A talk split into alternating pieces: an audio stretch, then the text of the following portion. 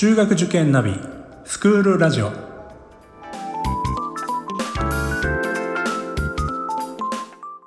スクールナビゲーターののびるです。この番組は中学受験を目指すご家庭に学校の先生からの生の声や受験に役立つ情報をお届けするラジオです。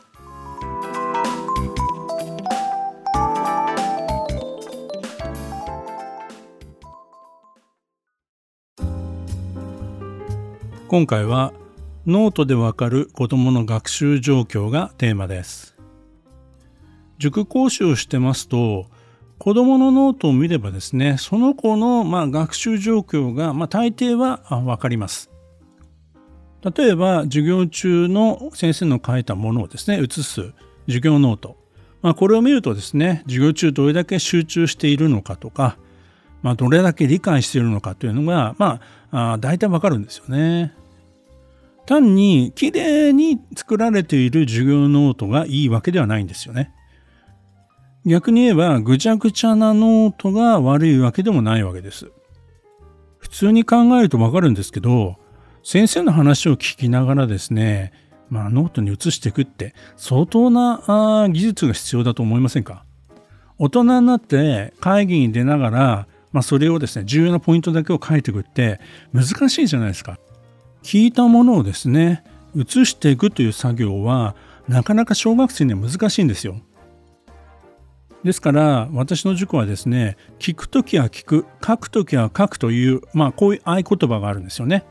先生の話を聞くときは鉛筆を置いて、まあ、しっかりまず集中して聞こうと。そして、え、それが終わった段階で書くときはしっかり書く集中して書くと。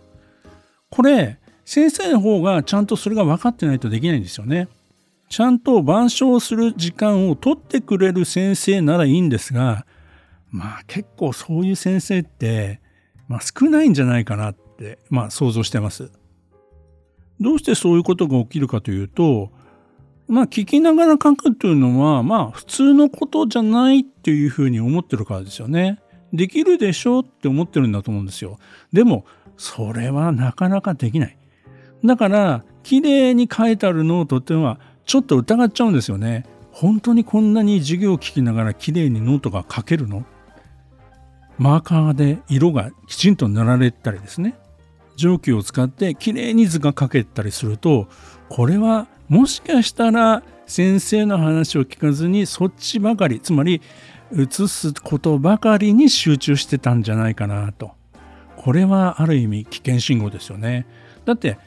授業っていうのは要するにいかに先生の話をしっかり聞くかの方がまあ重要なわけですよね。それが黒板を写すことが勉強になってしまうというか、まあ、それで分かったつもり勉強したつもりになってしまうこれが一つの落とし穴です。結局それをですね家に帰って見返してみても何も残ってないわけですよ。先生の話をあまり聞いてなければただ黒板を写してきた、まあ、絵と同じようなものになってしまうわけですよね。これを私たちは見て写し病とそれで勉強したつもりになってしまうのでまああまり良いことではないですよですから、まあ、本来は、えー、ちゃんと先生が書く時間をとって、えー、あげましょうということを言ってきたわけです。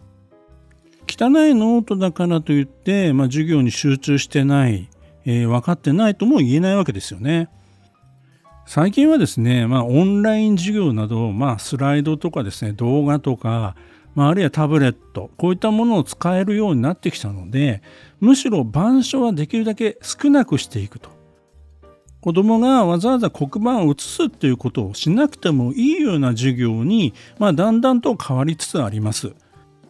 もちろんポイントになる重要なところだけはですね、まあ、移したりすることも大事なんですけどもでもそれってもともとテキストに書いてあるじゃんみたいなことはですね昭和からのですねチョークトークの時代はですねありがちなことだったんですよね。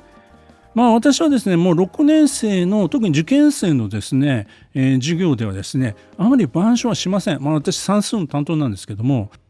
テキストにはですねまあ本当に模範解答が書いてあるわけなのでそれを同じように書く必要は全くないわけですよね。ですからテキストに書いてないことで重要なポイントだけを絞って、まあ、黒板で、えー、説明することはありますけどもできるだけ、まあ、子どもがノートを取るという、まあ、そのよりもしっかり聞いてもらう集中して理解してもらう時間こういうものを大事にしてます。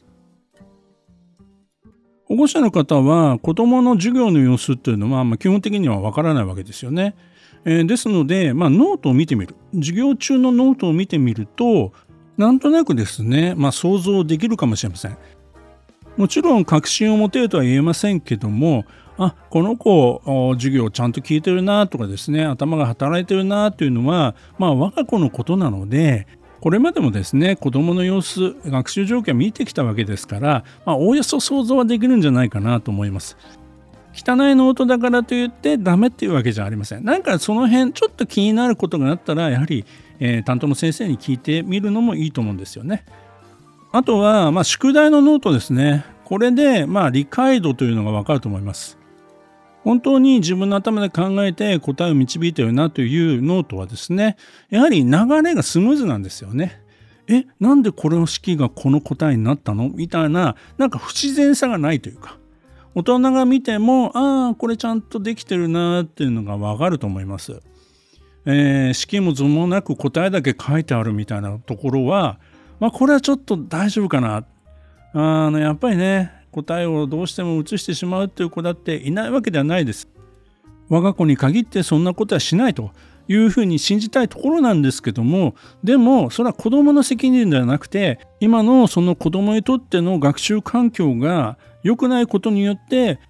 悪気もなくですね答えを移さざるを得なかったそこまで追い詰めてしまっているまあそういった周りの責任ということだと思うんですよね。そんな様子が見られたら、まあ、いち早くですねやはり塾の先生に相談するべきだと思います。それが続いててもですね何にもいいことはないです。最終的にですね学習性無力感といって何もかもがですね嫌になってしまって取り返しがつかないというかですねなかなかこう復活できないというケースも出てきますので早めにできるだけ早めにそういう場合はですね環境を変えてあげるまあそういったことが大事になってきます。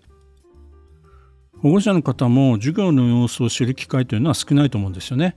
塾講師もですね、家庭学習の様子をまあ直接見ることはできません。その間を取り持つのが授業ノートであったり宿題ノートなんですね。まあこういったものを通してですね、お互いの情報共有をして、しっかり子供をサポートしていく。特に5年生くらいになりますと、まあ、問題のレベルといいますかね、量も増えますし、本当に時間がなくなってくるんですよね。勉強が流れ作業になっていないかどうか、まあ、こういったものもですねノートを見てみるとなんか気づく点もありますのでたまにはですね授業ノートや宿題ノートをですねちょっと見てあげてほしいなというふうに思います。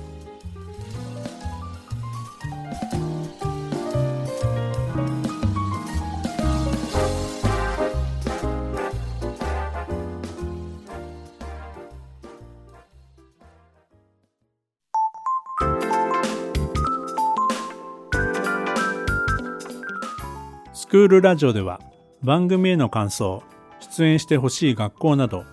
皆様からのお便りをお待ちしております。また受験に関する質問や相談にもお答えしていきますので